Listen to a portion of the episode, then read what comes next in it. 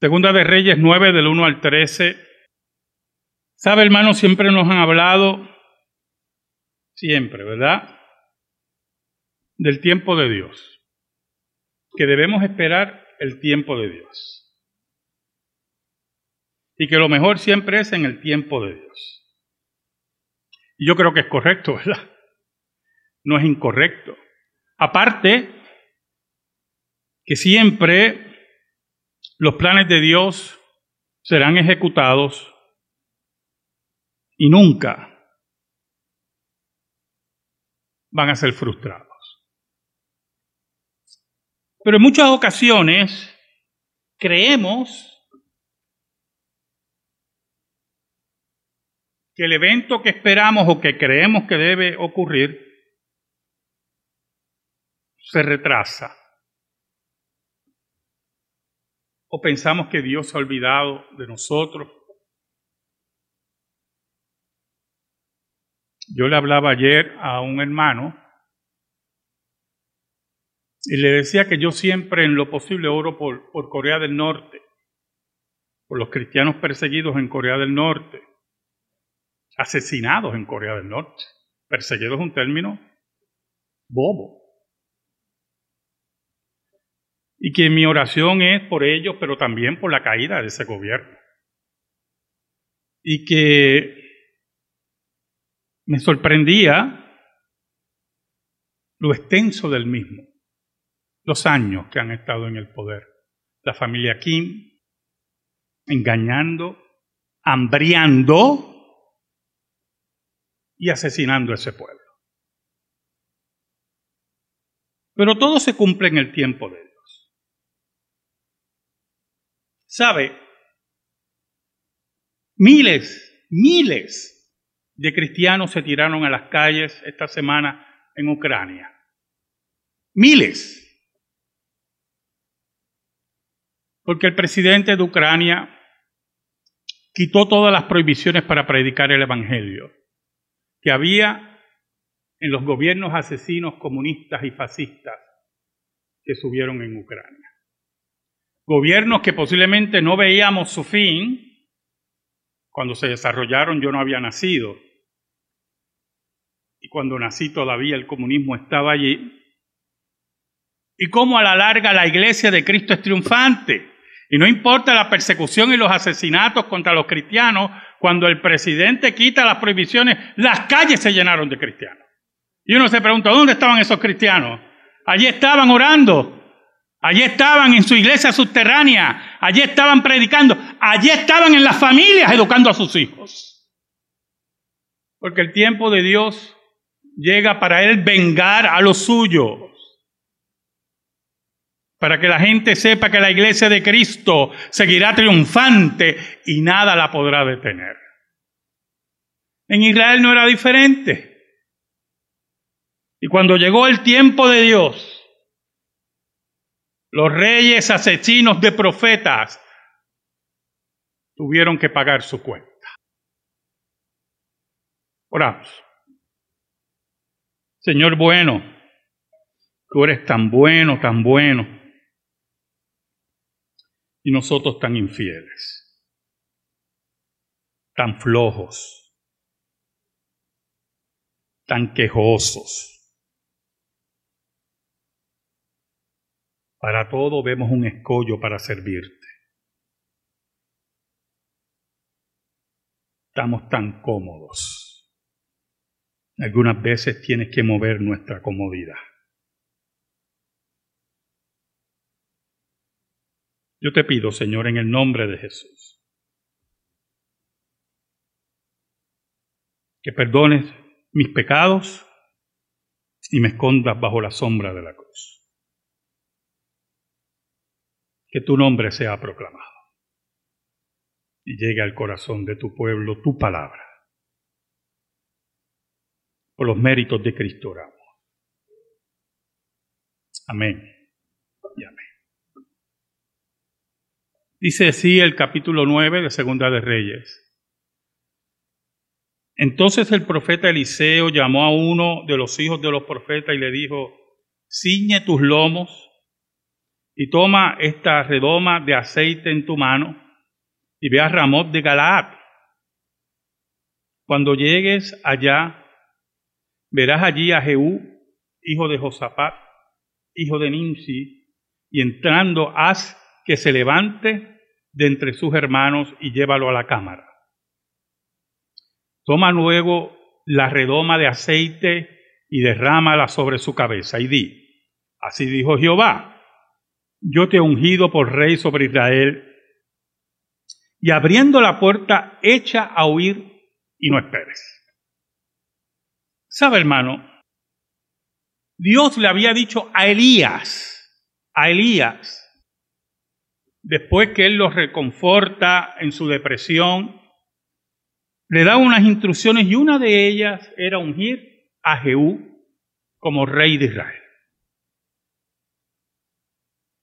Pero observamos aquí que Dios utiliza a Eliseo por medio de, de los hijos de los profetas para ungir a ese rey que Dios había mandado a Elías hacer. Algunos creen, lo cual yo también creo, que cuando Acab se humilló frente a Dios por la profecía de Elías que Dios iba a matar a sus hijos y lo iba a arrancar a él de la tierra, se retrasó el ungimiento de Jehú en un término humano y pasó a Eliseo, que fue aquel que tomó el ministerio de Elías, llamado por algunos el segundo Elías.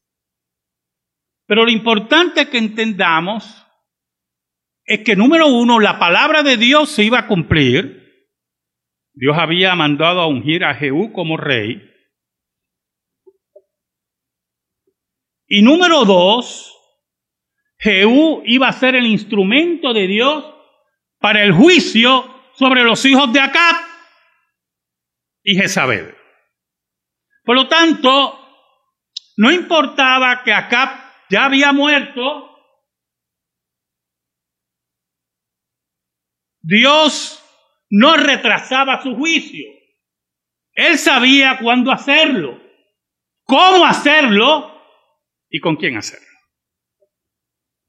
Es el Dios, escuche bien, del plan. Nuestro Dios es un Dios de planes. El gran plan de Dios, el gran decreto de Dios, con todos sus detalles. Por eso es que nosotros no creemos en la fortuna, en la suerte, Tampoco creemos en el destino ciego. Los griegos creían en el destino ciego. Algunos todavía por ahí creen en la suerte y por eso sueñan un número y creen que lo pueden jugar y ganar. Eh, los otros días una persona tuvo que sacar mi carro por un problema en un estacionamiento. Entonces vio el carro de al lado y dijo, mira, tiene 3-1, juégalo. 1-1-1. Después miré y salió 1-2. No, no sé. No sé qué salió. Sinceramente no sé qué salió. Oiga, hermano, y la gente cree en la suerte y cree que la suerte es una entidad, ¿verdad? Eh, fantasmagórica que cae sobre diferentes seres humanos y, cae al azar, sin un plan. Pero el Dios que nosotros servimos es el Dios de los planes. El Dios que cada detalle Él lo pone en su lugar, en su tiempo y para su gloria. Y por lo tanto, aunque algunos, como su pastor que ve a Corea del Norte y no ve el fin de ese gobierno asesino, de cristianos y que hambrea a su pueblo y mata a sus hijos. Posiblemente algunos pensaban, pero Elías que ya se fue al cielo, no dijo que Acab y sus hijos y Jezabel iban a desaparecer. Y aquí entramos en algo muy importante. Jesucristo nos habla de ser hombres y mujeres que insistimos en la oración. Perseveramos en la oración. Esa mujer que va donde aquel juez injusto e insiste, insiste. Y Jesús dice que ese juez injusto que no respetaba a hombres ni a Dios, así dice de ese juez. Se fastidió tanto de esa mujer, se fastidió tanto de esa mujer, que dijo, no respeto a hombres ni a Dios, pero para que esta mujer no me fastidie más y me agote la paciencia, le voy a hacer justicia. Y Cristo dice, si ese juez injusto le hace justicia, ¿cuánto más nuestro Padre que nos ama? ¿Sabe, hermanos? Y Eliseo manda a ese joven a ungir a Jehú, posiblemente porque ya Eliseo era un hombre viejo, cansado. Hacer ese camino, recuerda que en aquel tiempo era a patita.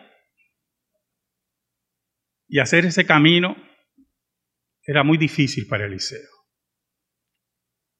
Lo interesante del versículo 3, unges a Jehú. Y cuando lo unjas, sal corriendo, sal huyendo. Y vamos a ver más adelante por qué ocurre eso.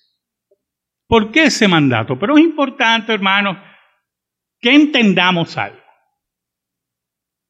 En los planes de Dios, Dios es un Dios estratégico.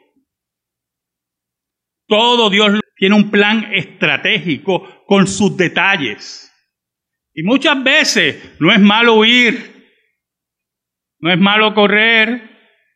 El mismo Cristo nos dijo cuando hablaba del año 70, si estás en la montaña no bajes. Y si se te quedó la capa, no la busques. Nosotros no somos hombres y mujeres que buscamos la persecución, que nos llegue la persecución. Porque el mensaje, lo que traemos de parte de Dios, va a molestar a los impíos. Y los impíos van a reaccionar contra la iglesia, odiando a la iglesia. Y usted piensa en Ucrania, hermano. ¿Qué daño podía hacerle la iglesia a los políticos? La iglesia fundadora de hospitales, de dispensarios, que ayuda a los pobres. Esta mañana leía al doctor Cabanilla, que tiene una sección en el Nuevo Día. Y hablaba de la protesta de los creyentes frente al Capitolio por la ideología de género. Y entonces combinaba eso con Haití. Escuche bien, hermano, porque tenemos que estar atentos a toda esta gente. Por eso yo no puedo dejar de leer los periódicos. Yo sé que hay muchos hermanos que recomiendan quita esta suscripción. Que... No puedo, hermano. Yo no puedo imaginarme. Porque los enemigos de la iglesia están en todo lugar. Y nosotros tenemos que darle palabra a nuestros hermanos para defensa de la fe, dice el apóstol Pedro. Y decía, esos que protestan en el Capitolio, estoy parafraseando, esperamos que este domingo, mire cómo dice él, en esas iglesias recojan ofrendas para la gente de Haití. Pero es lo burlón de la declaración. Y yo cuando leía, pensaba en todos los misioneros que están en Haití, los hospitales que han levantado las iglesias, los dispensarios, las escuelas, las comidas que llevan los misioneros a Haití el trabajo increíble que se hace en esa república por medio de la iglesia de Cristo. Algo que el doctor Cabanilla no sabe. Pero así en su ignorancia se atreve a acusar a la iglesia, insinuar que la iglesia no hace su trabajo. Perdone que estoy un poquito molesto con eso. Son cobardes que no saben lo que están hablando. En ese sentido, es importante que mantengamos el Espíritu de Cristo siempre.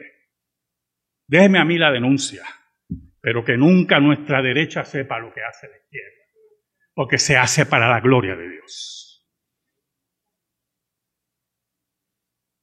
Oiga, el versículo 4, 5 y 6 dice, fue pues el joven el profeta Ramón de Galaad, y cuando él entró, he aquí los príncipes del ejército que estaban sentados, y él dijo, príncipe, una palabra tengo de decirte. Jehú dijo, ¿a cuál de todos nosotros? Y él dijo, a ti, príncipe. Y él se levantó y entró en casa, y el otro derramó el aceite sobre su cabeza y le dijo, así dijo Jehová, Dios de Israel, yo te he ungido por rey sobre Israel pueblo de Jehová. rodeado de otros príncipes, rodeado de generales de ejército, hay que salir corriendo. Porque no sabemos quién es el traidor. No sabemos quién es el que le despierta la envidia de que Dios haya escogido a Jehú como rey de Israel.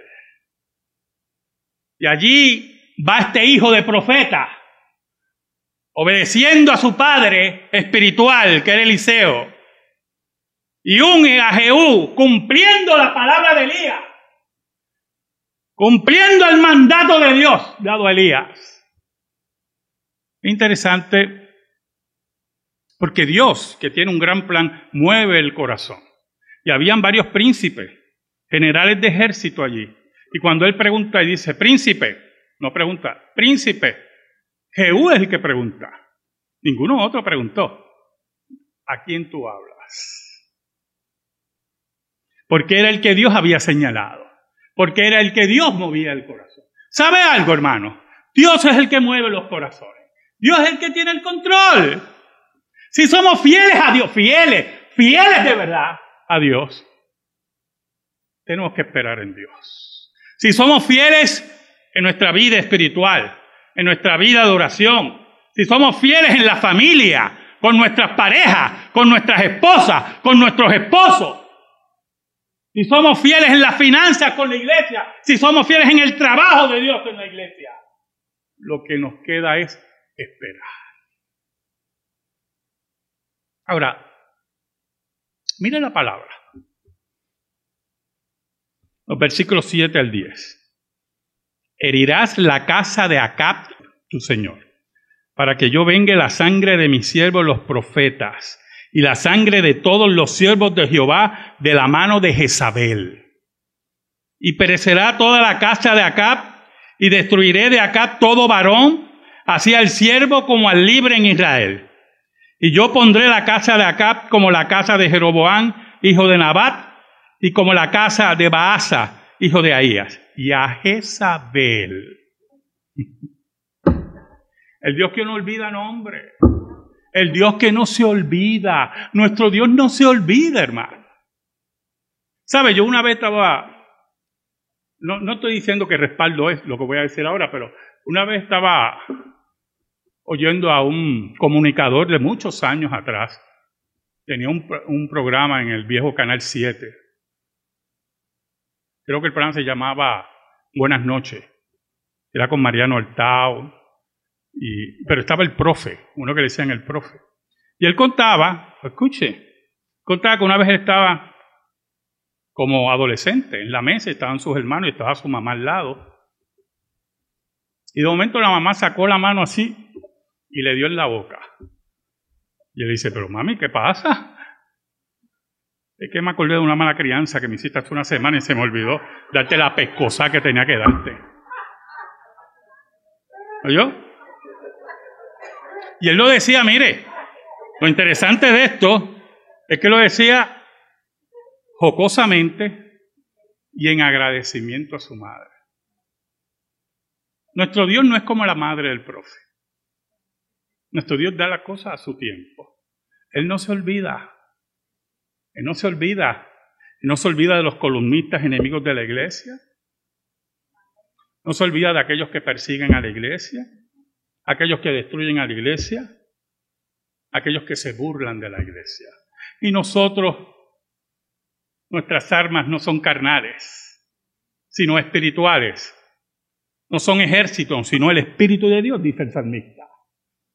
Dice, y a Jezabel la comerán los perros en el campo de Jezreel y no habrá quien la sepulte. Enseguida abrió la puerta y echó a huir. Profeta muy obediente. Oiga, hermano, pero hay algo interesante en las declaraciones del profeta. ¿Sabe? Jezabel era una hechicera. En los cultos paganos a Baal había mucha hechicería, mucho paganismo, mucha oscuridad. Es un reino de los demonios. Era una que blasfemaba a Dios. Era una que había quitado el culto a Dios. Pero si usted ha leído conmigo aquí, en relación a Cap y a Jezabel, Dios especifica por qué los va a eliminar del planeta Tierra. Y es porque habían asesinado a los profetas de Dios. Y habían violentado el nombre de Dios. Y habían acabado con esos profetas que eran los voceros de Dios. Dios estaba harto del reino de muerte contra su iglesia, era Israel. Y Jezabel principalmente iba a recibir un castigo ejemplar en el tiempo de Dios. ¿Sabe, hermano? Los versículos del 11 al 13 son muy importantes.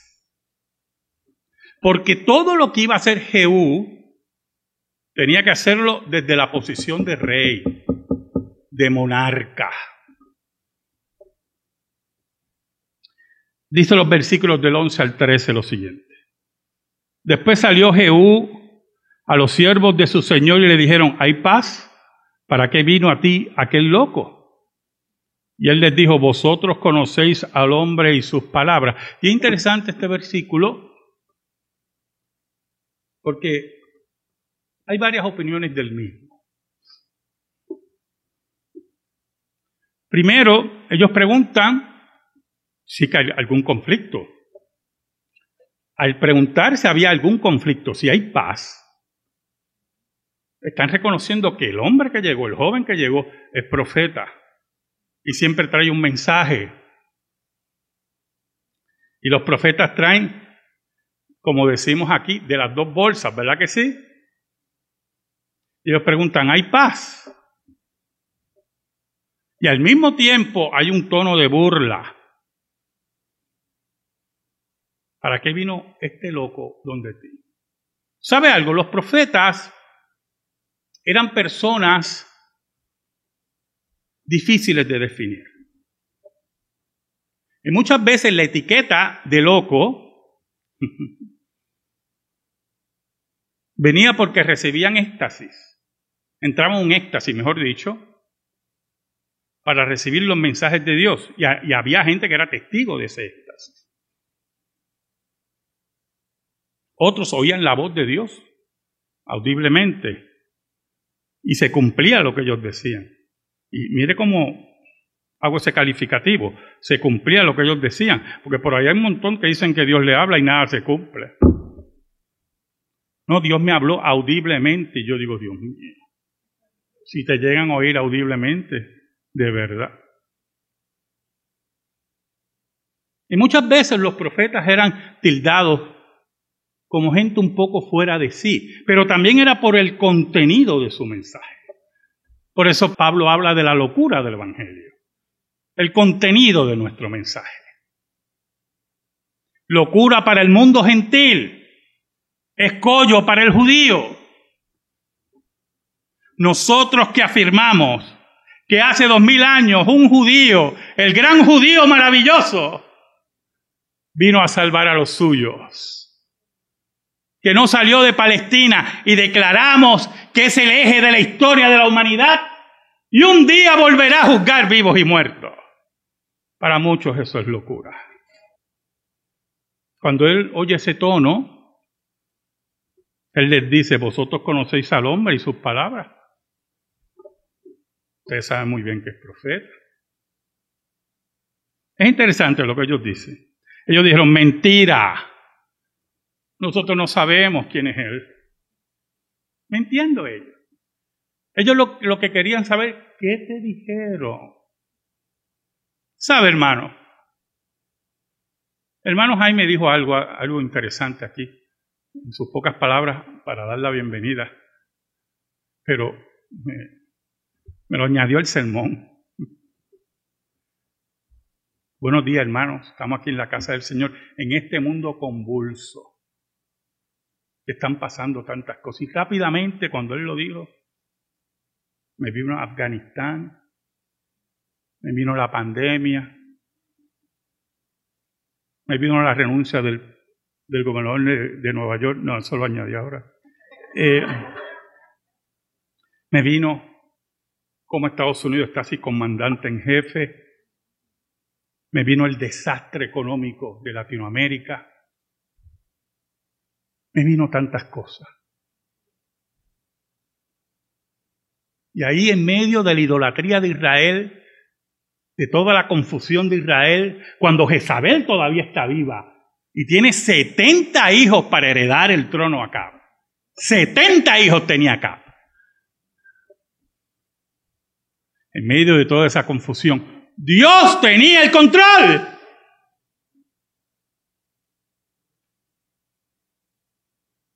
El versículo 12, mentira, decláranos ahora.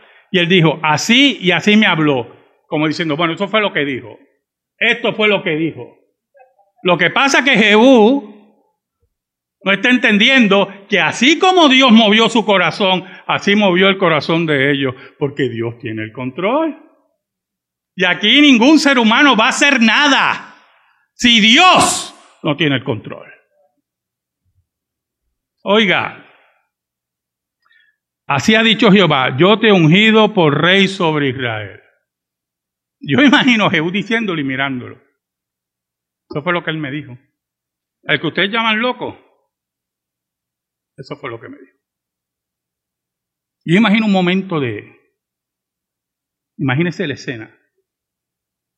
Entonces cada uno tomó apresuradamente su manto y lo puso debajo de Jehú en un trono alto y tocaron corneta y dijeron, Jehú es rey.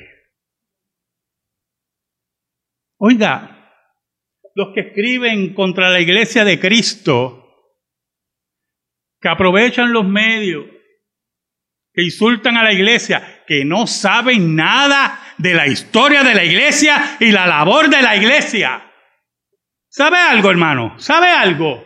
Aquí, y lo he dicho otras veces y lo dije por radio y lo vuelvo a repetir. Aquí, después del huracán María, quien trajo alimentos a granel sin robar, trajo dinero, trajo asistencia, fue la iglesia de Cristo a los puertorriqueños. De todas las denominaciones. Allí en los campos, allí en la ciudad, allí en los lugares de necesidad, Llevaron de todo. Comida, dinero, plantas eléctricas, de todo. Mientras aquí en este país, los políticos peleándose y los almacenes llenos y robando, mientras la iglesia viva, llevando el nombre de Cristo. Un día, y a mí no me cabe la menor duda de esto, como dice la escritura. Todos doblarán sus rodillas frente a Cristo, frente a Jesús.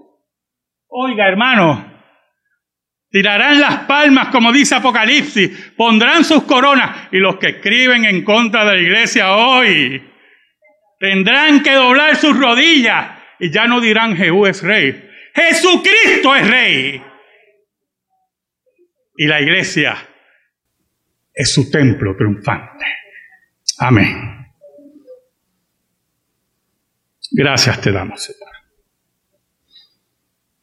Y te pedimos, Señor, en el nombre de Jesús, que tú, Señor, bendigas a tu pueblo. Por Cristo Jesús. Amén. Estamos en silencio, hermano.